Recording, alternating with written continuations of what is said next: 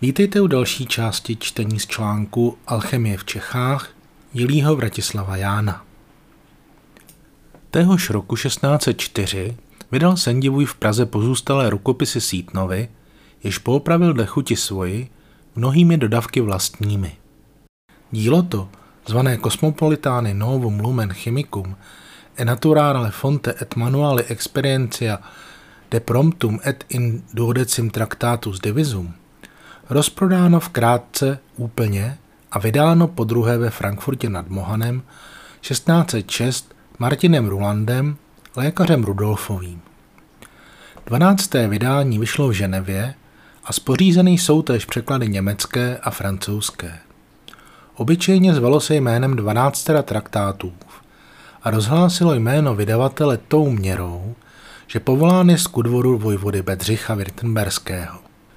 Tam zdržoval se tehdáž pověstný šejdíř Miller z Milfelstu, bývalý člen kuchyní Hračanských. Obává se, že připraví jej sendivuj o přízeň Vojvodovu, hleděl se ho zbaviti. Měl se k němu velice přátelsky a namlouval mu, že chce ho vojvoda zmocniti a mukami na něm tajemství vynutiti. Sendivujovi, který již připomínal si s hrůzou osud Cítnův a netoužil nikterak po slávě mučednické, dělalo se nevolno a odhodlal se k útěku.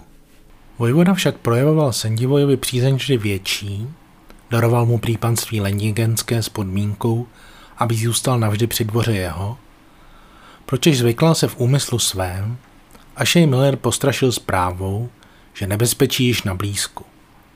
Téže noci ještě prchl Sendivuj s Millerem ze Stuttgartu a zastavili se v Kirchheimě. Tam si dal Miller zavolati vrchního Reidlingského a namluvil mu, zastíraje se jménem Vojvodovým, aby zatknul honem Sendivoje.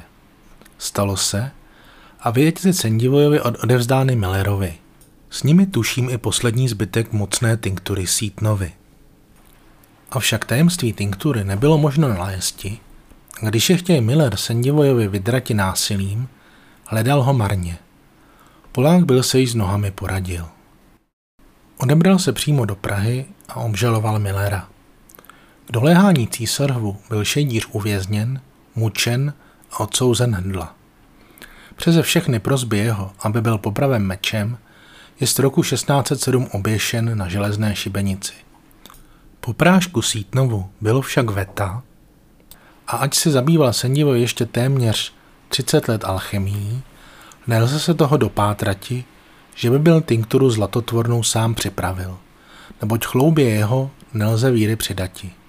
Vypravuje se, že vylákal od mnohých pánů polských značné peníze na přípravu tinktury, ale že nedařilo se mu s novým práškem nikterak, pročež prý uprchl z Polsky roku 1617 do Kravař. Po bitvě Bělohorské dal se císaři Ferdinandu II. do služby a překvapil jej velice, proměniv před ním stříbrný tolar do polovice na zlato. Ferdinand II. vykázal mu služné 500 zlatých a později tisíc zlatých z důchodu komory Sleské. Neomalený adept byl ovšem žádal dědiny Chlebnice a zlámaný újezd u Brodu Uherského a dům v Olomouci. I později ještě podaroval jej značně. Ku příkladu 19. září 1629 vydal rozkaz, aby mu bylo komisí konfiskační vyplaceno 6 000 zlatých. Po jeho smrti nechtělo se Sendivojovi ničím již dařiti, ač prý až do smrti své, 1646, přijímal v kravařích návštěvy a dopisy vynikajících osob z celé Evropy. Dle jiných zpráv zemřel v Krakově, upadnu v chudobu. Životopis jeho, jež vydal Vlach Poliarcho Micino, vyšel též německy a francouzsky. V Borelově díle Trésor des Researches es Antiquités Galois et François je zajímavý list Desnoera, témníka královsk- králové polské z roku 1651 o životě Sendivujově. V rozličných zprávách o jeho životě shledáváme mnoho odporů a báchorek, i sluší aspoň částečně na vrub jeho počísti. Mělo se tak všelico v životě jeho skrýti nebo vyzlatiti, čímž nemohl se právě pišniti. Nakonec kladu několik slov o literární činnosti tohoto plodného a u pozdějších alchemistů mnohováženého spisovatele. Spisy, jež vydal s heslem Divi leši, genus amo, anagrama to jméno jeho, jsou dle stála čerpány z památných diskurzů, jakož i z památných rukopisů jeho předchůdce a nejsou valně srozumitelny, ať dodává si v nich tvářnosti nadmíru učené. Trst učení sítensko-sednivujovského je zde stála tato. Prahmota kamene mudrců je všude rozptýlena, je vegetabilná, animálná a minerálná, hýbá a vláže, vládne tím vším. Aby tomuto úkolu dostála, tím lépe, je rozseta veškerým vzduchem, pročež plyne ustavičně parami, deštěm, sněhem do země, aby zachovávala i živila minerálie i vegetábilie, rosou obzvláště vegetábilie, parou pak, kterou už vydychují animálie. Hmotu tuto nutno ze vzduchu sebrati, zbaviti všelikých příměsků, digerovati, konečně fermentovati se zlatem a tudíž koagulovati v kámen mudrců. Někteří badatelé, přidrživší se věrně litery předpisu, obdrželi sanitr draselný, jiný ze sanitr sodnatý. Sendivuj sám tvrdí o sanitru. Takovouto přitažlivost má sanitr země, kterýž býval tolikéž vzduchem a jest nyní spojen s tukem země. Událi se déšť, vybéře ze vzduchu sílu života a spojí se sanitrem země. Ve svém díle Epistolis, jež cituje Christian Erlanger, Wegweiser zum Gipfel der Chemie, Frankfurt 1730, a posuzuje některé své předchůdce dosti zvysoka, jak následuje. Nejpřednější autores jsou předně Hermes, jehož díla mají velikou, a převelikou důležitost ve věci naší. Knížky tyto jsou velice vzácny a nelze ji snad nikde v Evropě sehnati. Hledat v Cařihradě, když jsem je četl a obsal. Knihy Gebera, Arnolda, Nevilianova a Lulia drží v sobě mnoho vymyšlených věcí a neplatných předpisů, z nichž jako z bludiště nevymotá se nikdo, jen chce se chemii učiti. A z nichž já sám dovedu sotva pravdu poznati. Spisy Paracelsovi jsou divina lumina. Můžeš-li dostat knížičku řečenou Salterium chemicum či manuále Paracelsi, otevře se ti všechna tajnost nejtajnější, nejtajemnější, kabale a demonstrativné fyziky, jakož i veškerá nauka vědy alchemistické. Tež Paracelsi, traktát De Tincturis, je zhoden veliké vážnosti a pilného čtení. Ačkoliv Paracelsus zní sám. A i příteli, přemíte ještě chvilku, až ti to zřejmými slovy beze vší práce vůbec odkryjí, abys to mohl mžikem vykonati. Píše nicméně ještě dost zřetelně o přípravě kamene mudrců. Jiné spisy Sendivujovi jsou Traktátus de Sulfure, Dialogus Mercury Alchemistae et Naturae, jakož i německá sbírka Michaly Sendivoji Chemische Schriften, druhé vydání ve Vídni 1749. Jiný učeň Sítnův byl štrasburský zlatník Filip Jakub Gistenhofer, kterýž proslul několika prý šťastnými transmutacemi, pročež dostalo se mu povolání do Prahy. Císař vyslal 1591 svého komorníka Jana Franke k němu se značným darem a Gustenhofer vydal se do Prahy veda sobě pansky okázale. Píšeť o tom Mikuláš Dačický z Heslova. Nějaký šantročník, Němec, cizozemec, nepovědomý odkud, dostav se do Čech, pravě si býti umělým alchymie, totiž zlata dělání, veda sobě slavně a po pansku, seznámení i vrchním vešel, který většího bohatství nabítě žádostivy byli a na alchymii nakládali – ale zmejleni jsou, neboť ten šejdíř nabiv k provozování té alchymie nemálo a nic žádného nedovedl, dal se na utíkání. Když totiž Gustenhofer ošidil své oběti o veliké sumy a došlo mu zásoba tinktury Sítnovy, vyšly jeho šejdy najevo a rozněvaný císař dal ji uvrhnout do Bílé věže. Gustenhofer uprchl sice, ale byl svými pronásledovateli ve Štrasburce uhoněn a opět do vězení dán. Konečně vyznal se císaři upřímně, že spotřeboval dávno již pravou tinkturu a není více sto, aby prováděl transmutace. Císař propustil jej a Gustenhofer odstěhoval se do Sas, když po několika nepodařených pokusech odevzdán do rukou katových.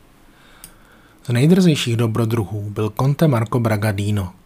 Šejdíř ten pocházel z ostrova Kypru a jmenoval se vlastně Mabugna, ale vydával se zase na benátského náměstka ve Famagustě hrabete Markationa Bragadína, jejíž Turci zavraždili roku 1571. V Itálii, zejména v Benátkách, ošidil několik šlechticů. Poté objevil se roku 1588 ve Vídni a tvrdil, že dělá zlato za pomoci magie. Záhy jest povolán do Prahy, kde chodíval městem vždy se dvěma velikými černými psy, jež nazýval svými démony. Ale v Praze, kde požíval tehdy škely největší přízně císařovi, netušil sobě štěstí a pustil se do Mnichova. Na tamnějším dvoře podnikl zkoušku, ale jest usvědčen z podvodu, zajat a odsouzen ke smrti. Poprava stala se 1591 způsobem zvláštním a vydány jsou na výstrahu jiným o ní zprávy obrázky opatřené. V rouše pozlátkem polepeném je totiž mamugna oběšen na šibenici, pobyté mosazí jako zlato se lesknoucí, na provaze pozlaceném a pod šibenicí zastřelili pacholci jeho démony. Všechny tři mrtvoly hodili do jámy, kterou už přikryli těžkými kameny. Alexandro Scotta, kterýž objevil se roku 1590 v Praze se třemi kočáry a 20 sluhy jízdními, sám jeda v kočáře červeným aksamitem vyloženém a dal si na starém městě upravit nádherný byt, byl dobrodruh téhož zrna. Navštěvoval jej mnoho pánů a dostal se i do laboratoře Rudolfovi. Ale nepochodil tam tuším válně, neboť již roku 1593 provozoval své říčky, lidi mámě a šále v dřevěné boudě na staroměstském rinku. Z místa toho je vypuzen, když tam dal primátor Krocín z Drahomejle postaviti slavnou kašnu mramorovou. Později odebral se Skota do Koburku, kde svedl mladou chuť Vojvodovu. Také v Itálii a severním Německu zůstavil drzý šedíř ten po sobě nelepé stopy. Jakub Horčický či Synapius Stepence byl mezi adepty zástupcem jezovitů. Jimiž i takovéto prostředky přicházívaly vhod. Za synem chudých rodičů býval v mládí kuchtíkem u jezovitů krumlovských. Když ukazoval schopnosti ke studiím, vzali jej na školu latinskou a později dán za pomocníka lékárníků klášternímu, u něhož nabil tolik vědomostí chemických, že prý sám učinil některá vzácná objevení. Odtud dostal se za laboranta k Rudolfovi II. Tu nabil hojné příležitosti, aby snášel mění a umělý tak dobře užíti, že zanedlouho samého císaře zakládal penězi. Za půjčky tyto zastavenou panství Mělnické. Roku 1608 obdařen erbelem a přídomkem i ustanoven správcem nad statky kláštera svatojirského. Zdá se ostatně, že při dvoře hleděl si víc užitků svých a federování žádostí jezovitů než laborování.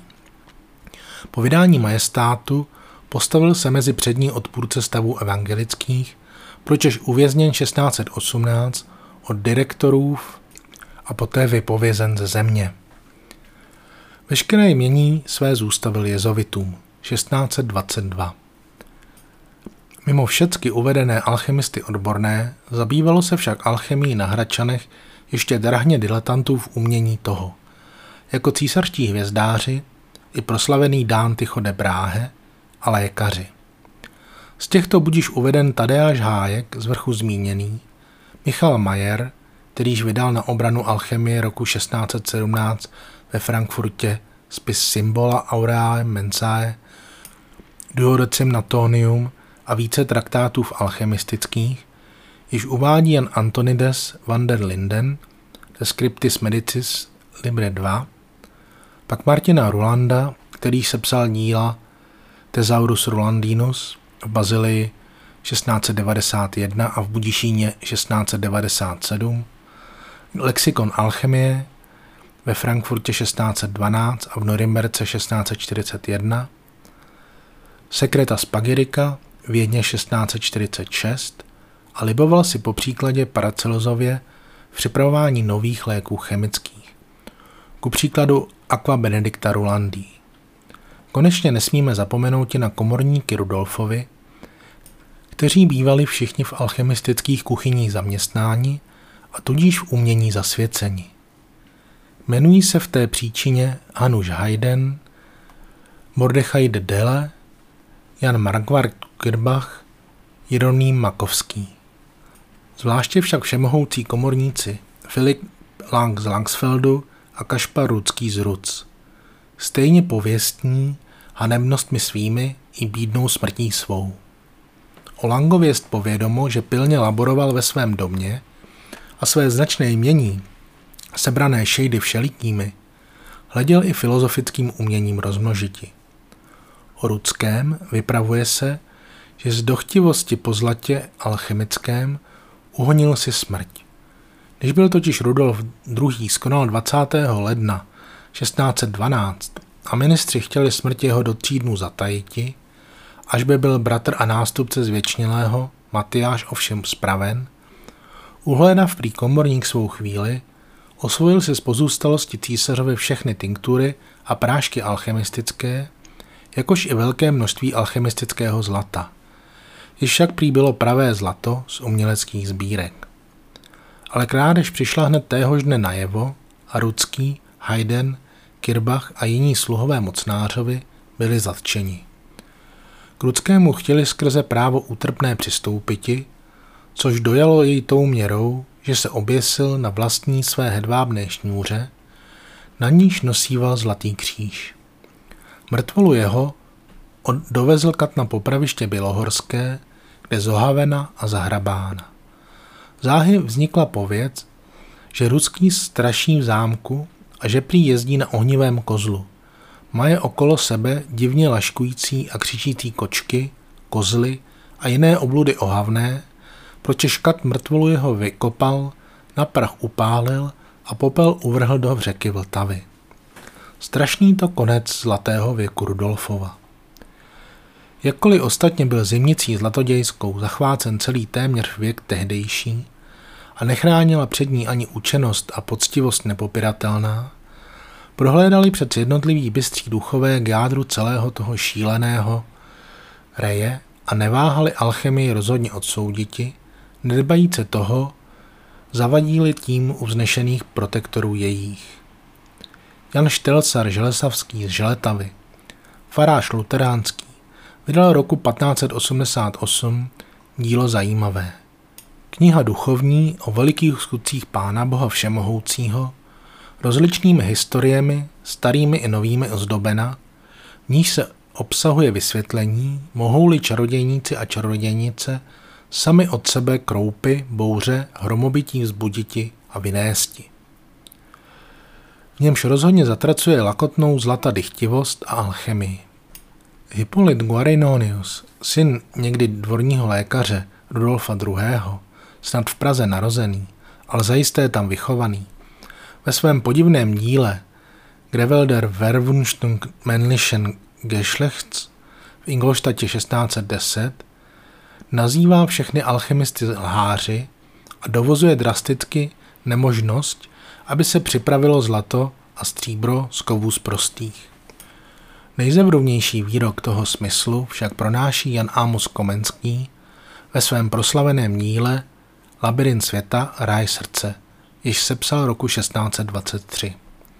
V kapitole 12 poutník prohledá alchymii a pozoruje konání nejsubtilnějších filozofů, kteří co slunce horkostí svou ve střevách země za několik let spraviti nemůž, dopravují kovy všeliké na nejvyšší stupeň, vyvodíce, to jest na zlato. A načiž je to, řekl jsem, však se víc železa a jiných kovů než zlata užívá. To ty bloud, řekl všudy buď. Vždyť je zlato nejvzácnější věc, kdo je má, chudoby se nebojí. Nadto věc ta, která škovy v zlato mění, má i jiné přepodivné moci, jako i tu, že zdraví lidské až do smrti v celosti zachová a smrti, leč po dvou nebo třech stech letech nepřipustí. Nýbrž kdyby kdo užívati toho uměl, nesmrtelného by se učiniti mohl. Není zajisté lápis ten nic jiného než síně života, jádro a výtah všeho světa, z něho zvířata, rostliny, kovové i sami živlové živnost berou. I ulekl jsem se tak divné věci slyše. A tedy ti to nesmrtelní jsou, řekl jsem. Odpověděl. Ne všechněm se toho najíti dostává. A i kteří dostávají, ne vždycky s tím zacházeti umějí. Dále vypisuje poutník rozličné příhody alchymistů, mezi nimiž nejčastější a téměř ustavičná, že každému měšec velmi rychle jaksi vypráhl, že v něm nic nezůstalo. A končí takto. I řekl jsem na ně se nadívaje. Těch já tuto, kteří nadarmo pracují, dosti vidím. Kteří by pak kamene dostávali, žádného nevidím. Zlato vidím, že ti to vaříc a život škvaříc oboje promařují a proškvařují.